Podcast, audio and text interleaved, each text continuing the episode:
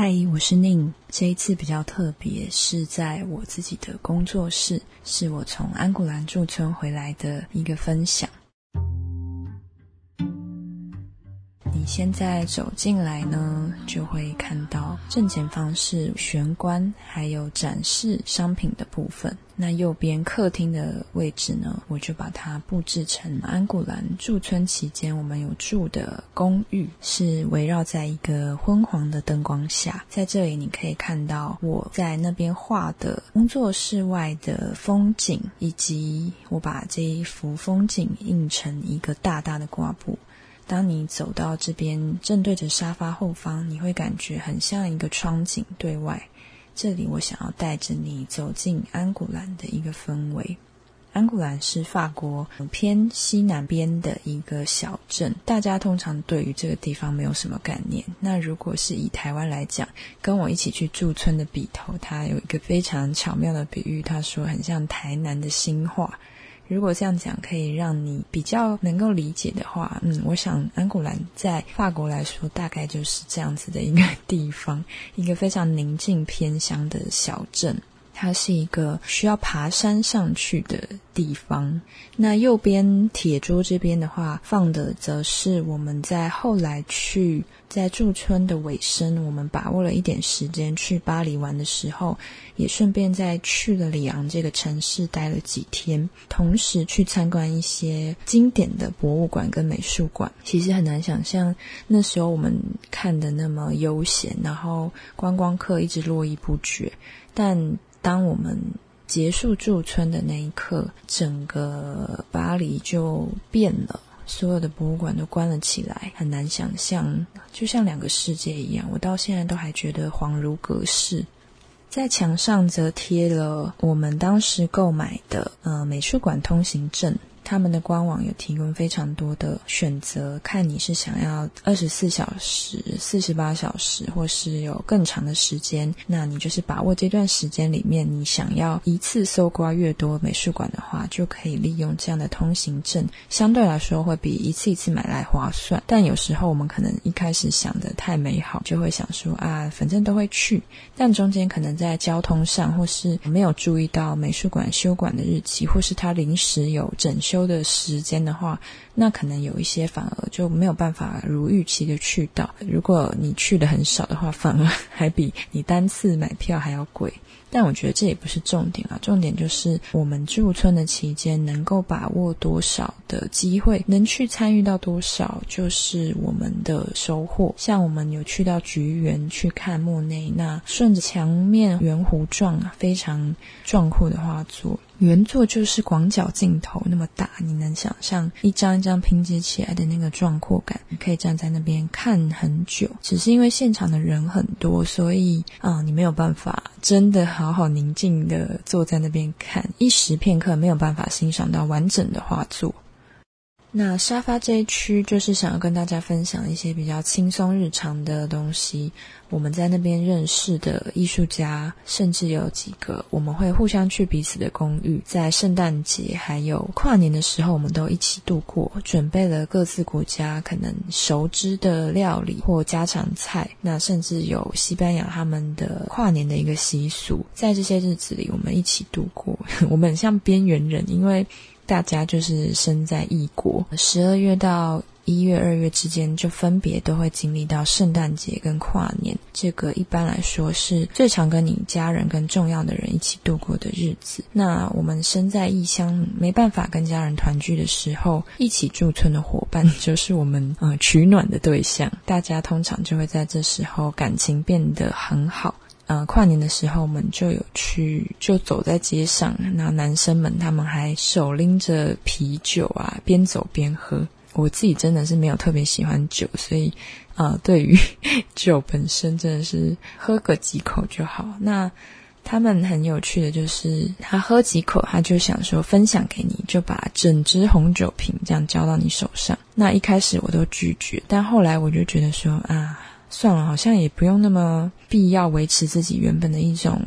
其实没有什么必要的矜持，所以后来我就喝了几口。但因为我自己真的是没有特别喜欢酒，所以喝了几口之后，我就还是跟他说：“嗯，谢谢，不用了。”然后大家会分享交流说：“呃，驻村期间可能去了哪些地方啊？租了脚踏车，有没有坐公车？”等等的，冬天的时候，安古兰的温度大概是嗯三到六度左右。我们一直很期待、盼望有没有机会看到雪。不过那一年的冬天相对来说是比较温暖的，所以只是很冷、很干，但基本上你是没有有机会看到雪。再来，另外这个空间就是我想要拿来展示，包含安古兰国际漫画节的一个展出的一些相关的故事。还有我在安管驻村期间和漫画节期间大量搜刮的书，这些书的里面，嗯，大致上翻开第一页，我都会写，嗯，这本书带给我的一些连结，或是驻村认识的艺术家的作品，对我来说，它就更有呃亲切感。而且因为在那期间，常常会跟作者打到照面，甚至很多作品当中是有他们的签绘的，所以这本书的意义又相对来说更大。那有一些书是我在那边看到之后，又回来找英文版，因为毕竟我是一个不懂法文就跑去法国 驻村的人。那当时是有一点三分钟热度的，回来之后就觉得天哪，我都看不懂那些漫画，我希望我可以看懂，所以就发奋了一两个月，下载了付费的法文教学程式，热血的。一段时间，我觉得嗯，大概六十天了。我记得那时候差不多是那个时间，然后学了一些非常入门的文法呀、单字。一开始就是学一些，比如说乳酪啊、气死、男生、女生、狗、猫这种，就像一开始学英文的时候的那些单字。学了之后，再接触一些日常比较常见的文法，比较是可以稍微看懂法语的一个文法的结构。因为我毕竟也才学了六十天的一个非常基础中的基础，所以我觉得只是稍微懂一点点的语感。也还称不上可以说出来，发音更是不用说。但对我来说，好像就是因为非常希望可以在跟法国产生更多的连结，而有了这样子的动机。我很渴望可以去看懂他们的那些台词，那些故事里面到底说了什么。虽然很多就光凭他们的插图、他们的漫画就已经是一种视觉的享受，但漫画里面毕竟还有故事的成分。如果更牵涉到他们细致的一些。世界观或是描述的台词跟对白，就会希望有语言的能力可以去理解。但讲到这个更根本的，其实是在法国当地生活，不会法语本身就你当然还是可以过得好好的，但也可以说就是你不会语言，就是有它的不方便性，就看你呃想要从什么角度来切入这一点。像我就是完全没有学法文，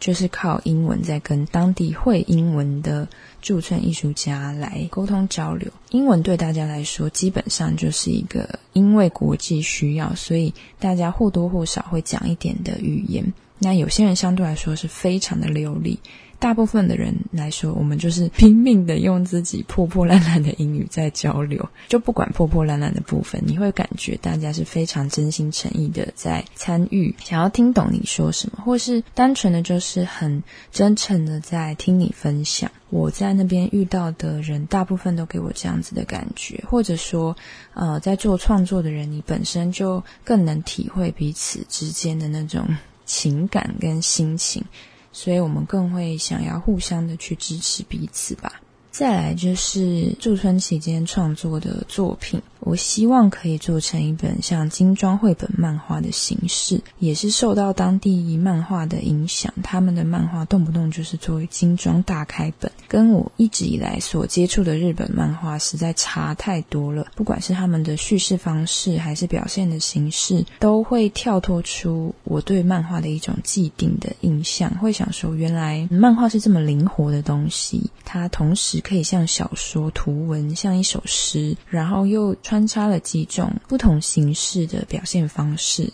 前面几页可能像绘本，中间又穿插了一些漫画的对白。整本书是非常的充满了可能性，每个人都在尝试自己的风格跟特色，我觉得是非常非常棒的一件事情。所以这个也某方面来说也打开了我的一个世界观，会觉得我好像一直把自己锁在一个非常我会觉得自己认为的漫画要长什么样子，我就一直拿那个样子想要来框住自己，然后也没有意识到自己一直以来深受这种自我设限的状态。就画得很痛苦。我觉得是到了法国驻村之后，我可能才真正的去意识到啊，原来原来我可以不用那样子来要求自己去做一个，其实根本不是我的形式，因为我。所接受的那种日本正规的漫画的一种文化的印象，他们大致上都是非常有一套专业的模式，跟画风都有一个非常既定专业的一种表现形式，也就是网点啊、线条啊、分镜等等的，都已经有一种制式的模式，甚至可以说是非常规矩、严谨的。那对于我这个人来说，我本身就不是一个那么规矩跟严谨的人。我觉得我只能说，呃，在成长跟求学的阶段，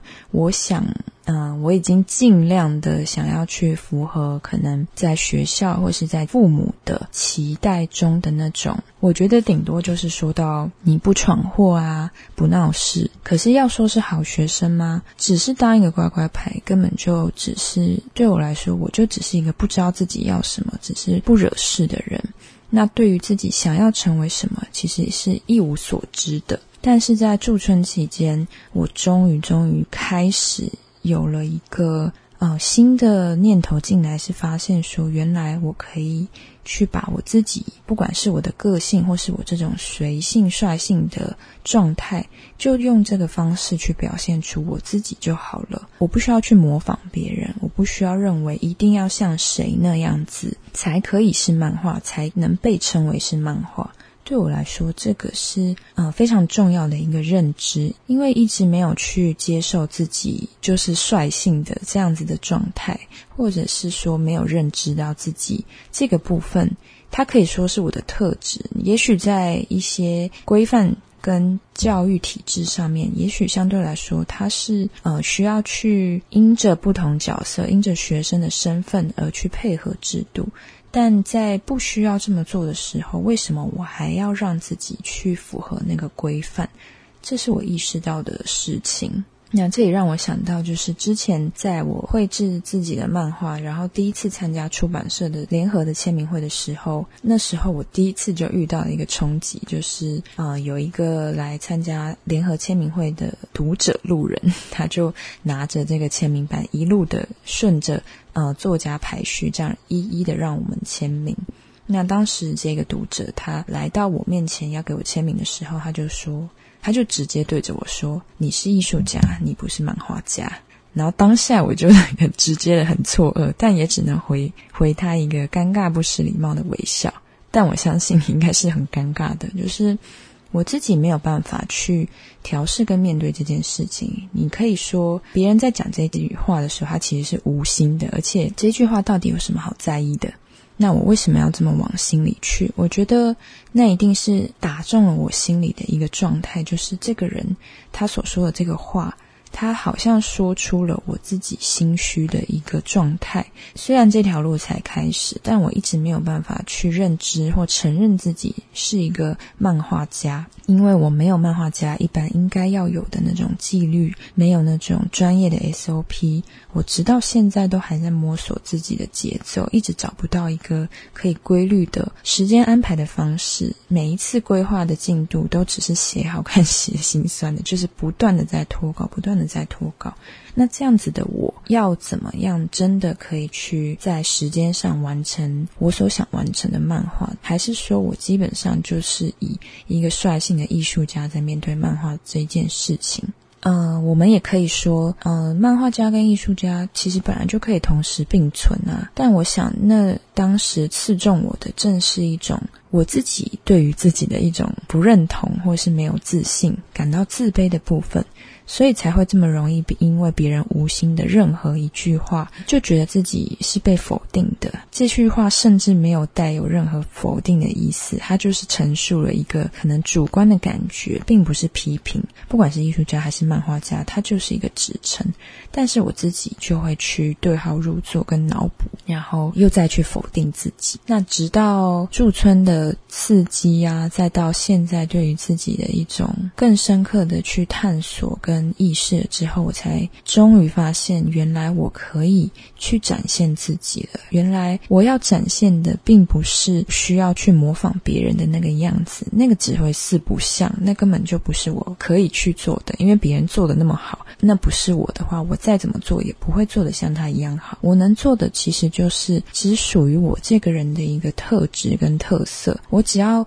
专心的把这个部分做好，那就是我最重要的任务跟意义，也是我可以去看见自己最重要的部分。但光是意识到这件事情，就呃非常的不容易，而且知道这个概念跟心里真的很踏实的去认定了这件事情，他又经过了一段。我觉得是还蛮漫长的历程。简单来说，就是去认识跟接纳自己到底是一个什么样的特质，适合用什么样的方式去创作自己想创作的东西，它才更符合我这个人的一个风格啊特性，这才能够让我这个人里外是一致的。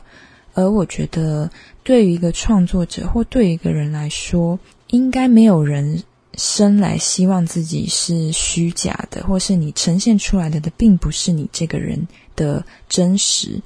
那只会让让彼此之间有更多的误会，或是没有办法让别人真正的去了解你，甚至连自己都不一定有机会去了解自己了。那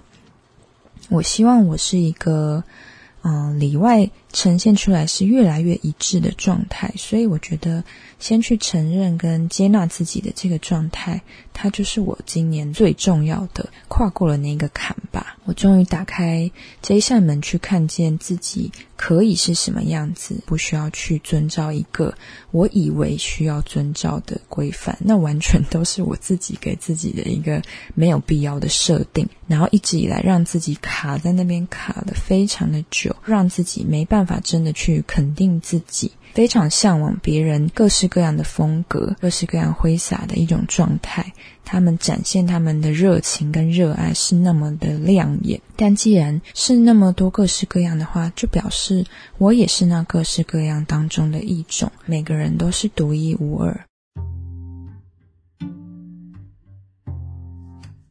然后再来就要分享到说，所以从那样的痛苦的面对漫画鬼打墙的一个历程，到在驻村期间，一方面也是一种比较放松的状态去创作的时候，我所画出来的东西又更贴近了自己所想嗯描绘的一个状态。我想我要学习的应该是，即便时间紧迫，我也要保有我。在那个状态下所能画出的热爱，我要清楚的知道自己热爱的是什么，然后把那份力度给表现出来。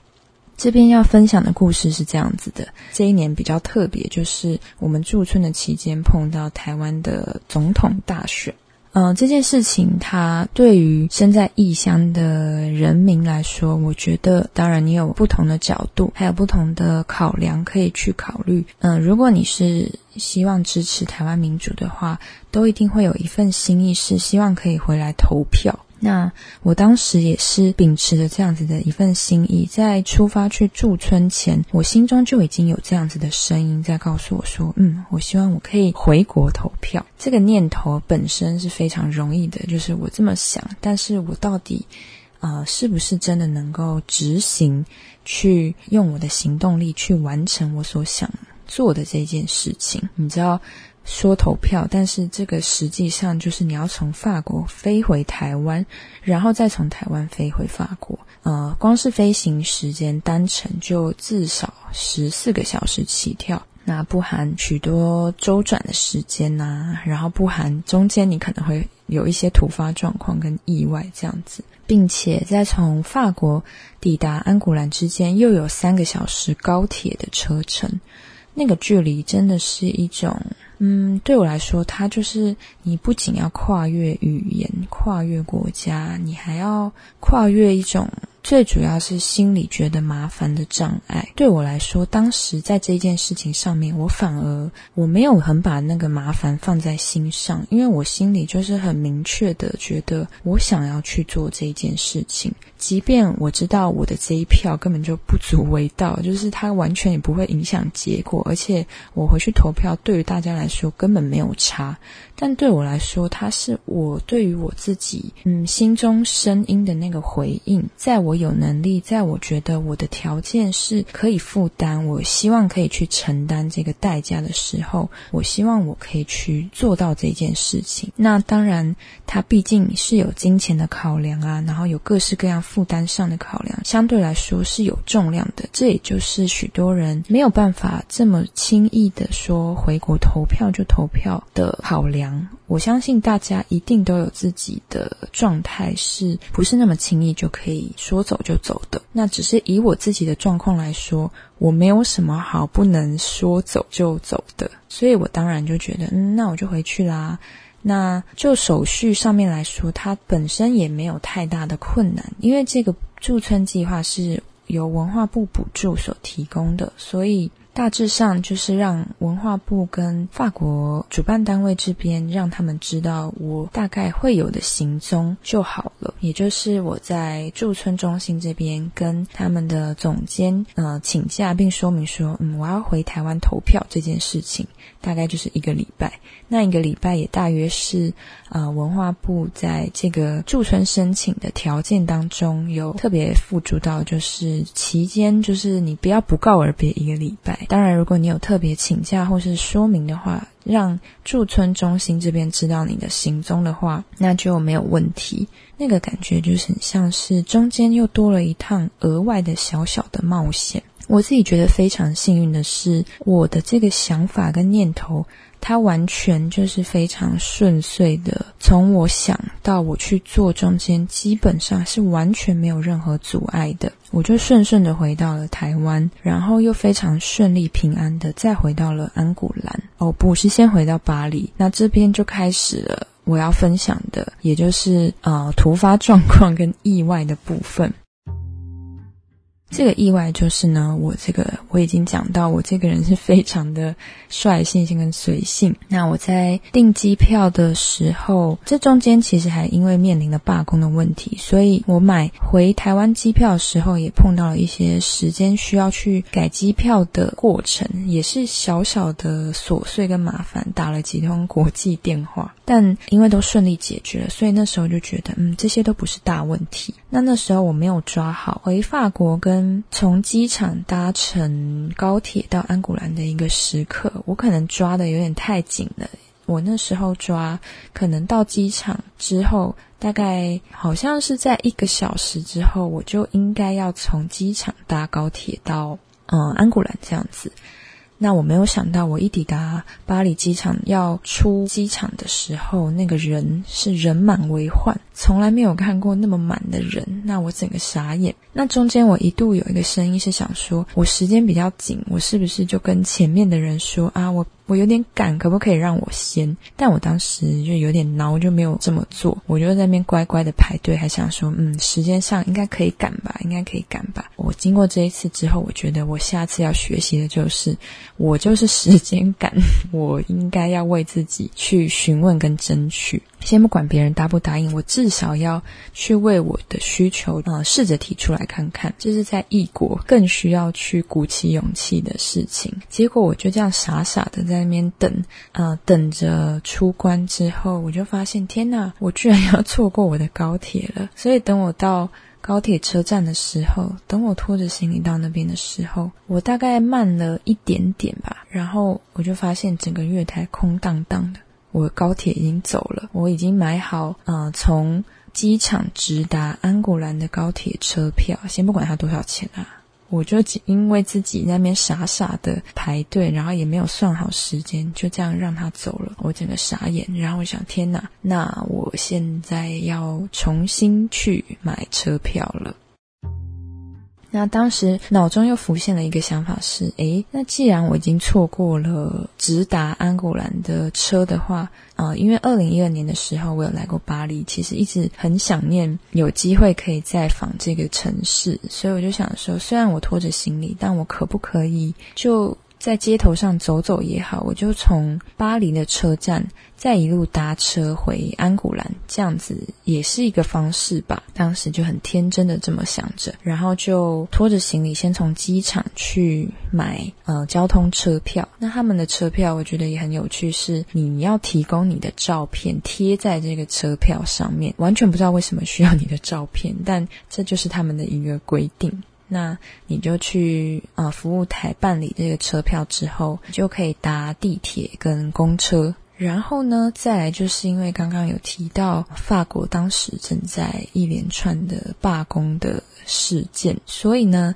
当我在天真的以为我可以稍微搭着电车去看周遭的风景啊，然后稍微的漫步的时候，我就发现。我在搭车转车的过程当中，每一站我需要去转车的车站，它都过站不停，所以我就一直搭了更多的车程，然后绕了更多的路，花了更多的时间，拖着行李走更多的路，一点一点的从北往南。那当时的任务就是整体来说都还在巴黎市区，呃，巴黎的机场也在比较北边的部分。从那么北的地方，我要到巴黎相对。来说难的地方的蒙帕纳斯那边才有啊车票从那直达安古兰。好了，总之这中间就是一连串的波折，我终于到了呃蒙帕纳斯这个大的车站，然后呢就去服务台那边跟他们购买我要往安古兰的车票。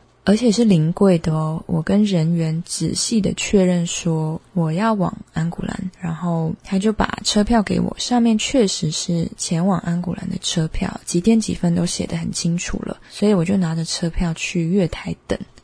那这前面还还有一件事情，就是我还想说要去使用他们的呃那种。电子的机器去购买车票，结果因为信用卡好像不行，不知道有什么状况，没有办法刷卡，所以后来我只好去服务台那边购买。总之买到车票了，我终于上车了，然后我要从巴黎这边。终于要回到了安古兰，时间大概是傍晚五六点左右。我还跟笔头说，我终于快要到安古兰，回到我们的公寓了。然后笔头也说，那他会来接我。殊不知，接下来才是整件事情最精彩的部分。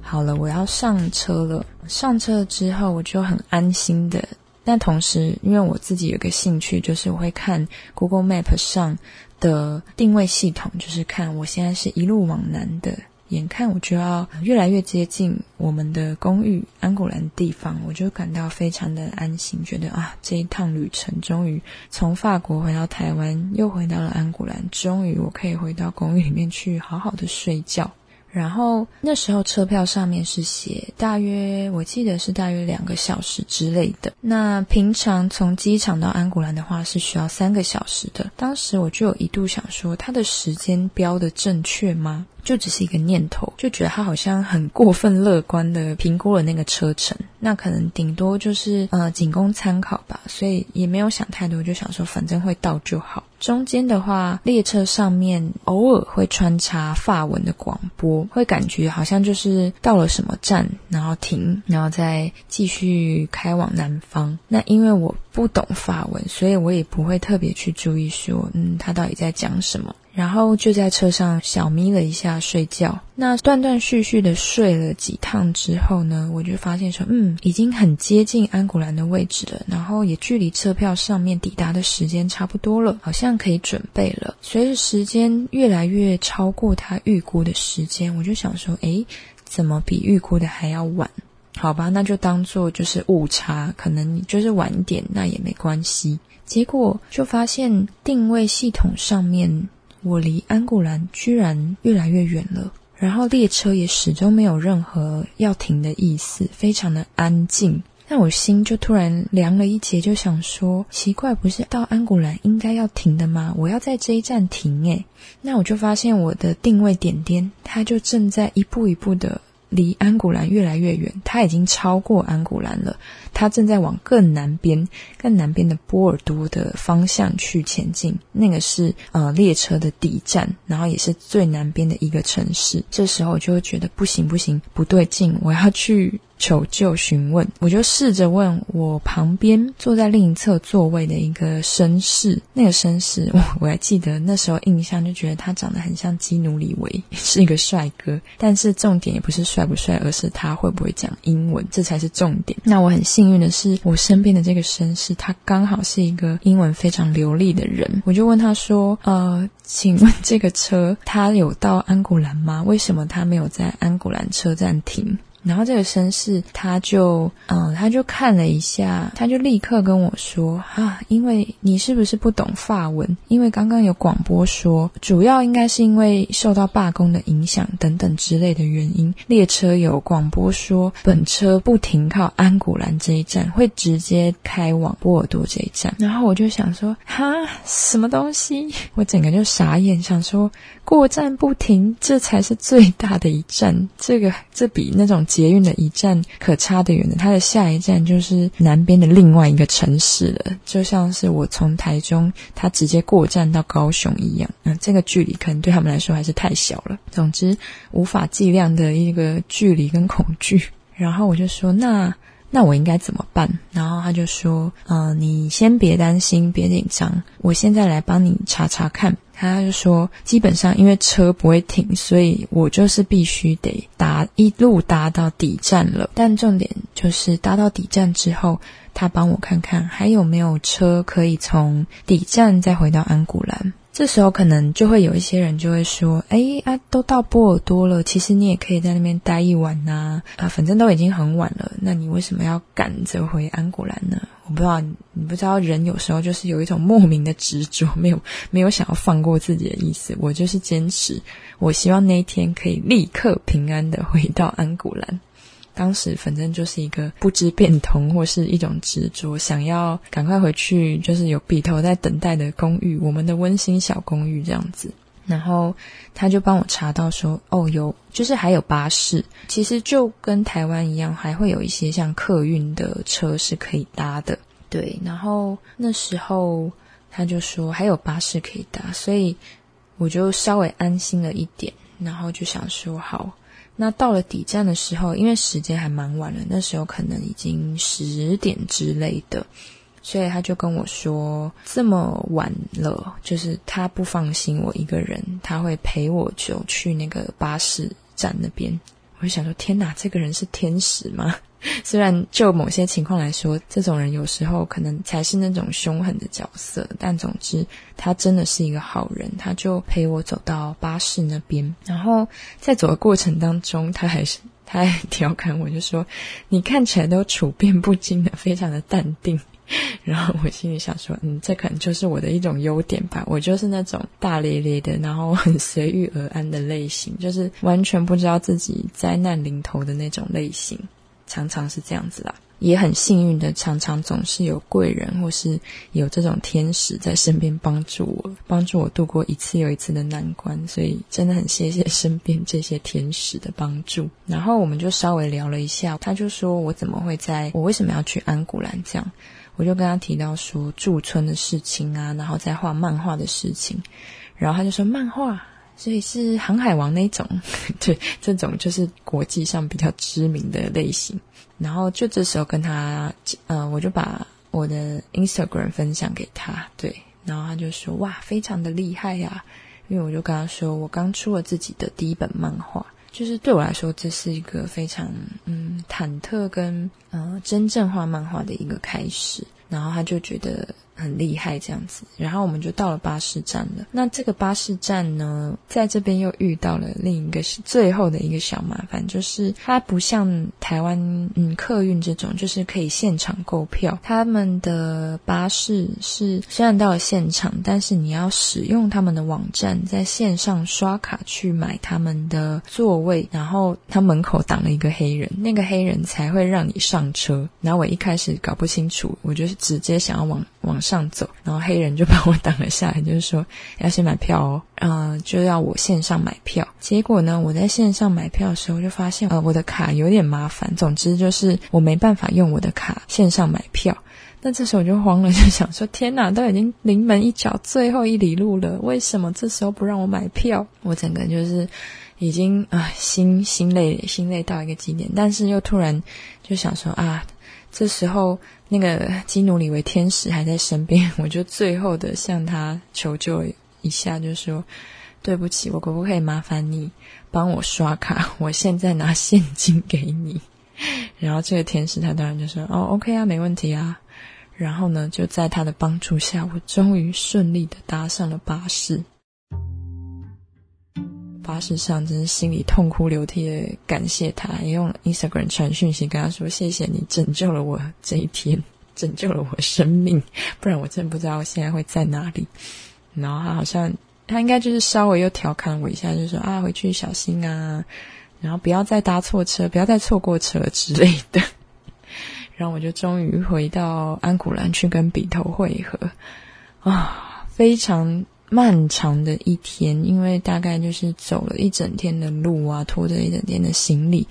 然后断断续续的遭遇交通上的波折，然后回家还有我记得有鼻头煮的热汤，真是非常非常的温暖。那种记忆就会像是我们刚出发要到法国的第一天，安顿好的那种疲累的时候，有暖乎乎的食物抚慰我们的心灵的那种印象深刻的感觉，那真的是，嗯，一辈子很珍贵的回忆之一。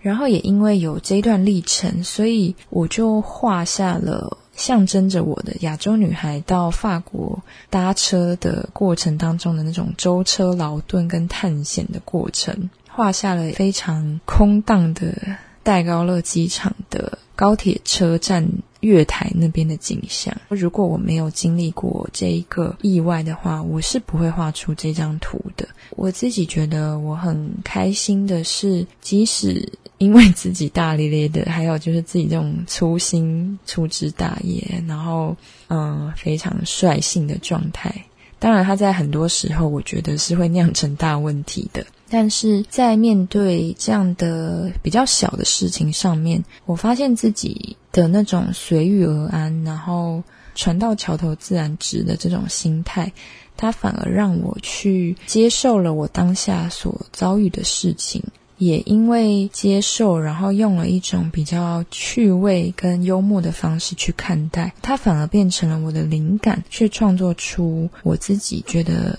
嗯非常贴近我经历的一个画面或者是情境。它非常的生活感，而且也非常贴近我所想要表现的一个方式。所以我觉得这是嗯，我觉得非常大的一个收获是。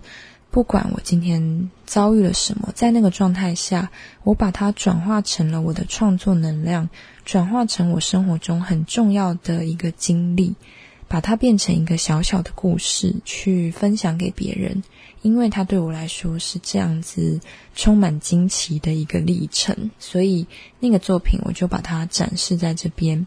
你们听过了我刚刚这一连串分享之后，再看我所画的这个没有台词的分镜漫画的时候，相信你们也会更有所感。这是我非常喜欢的一个系列，我希望我可以继续的把它的内容更加的完整的去描绘完成，在之后有机会的话，把它出版成完整的一本书，然后分享给更多的人去看见。同时，也可以分享一个概念，就是不管今天你遭遇了什么，它都有可能透过你去转化成另外一种能量。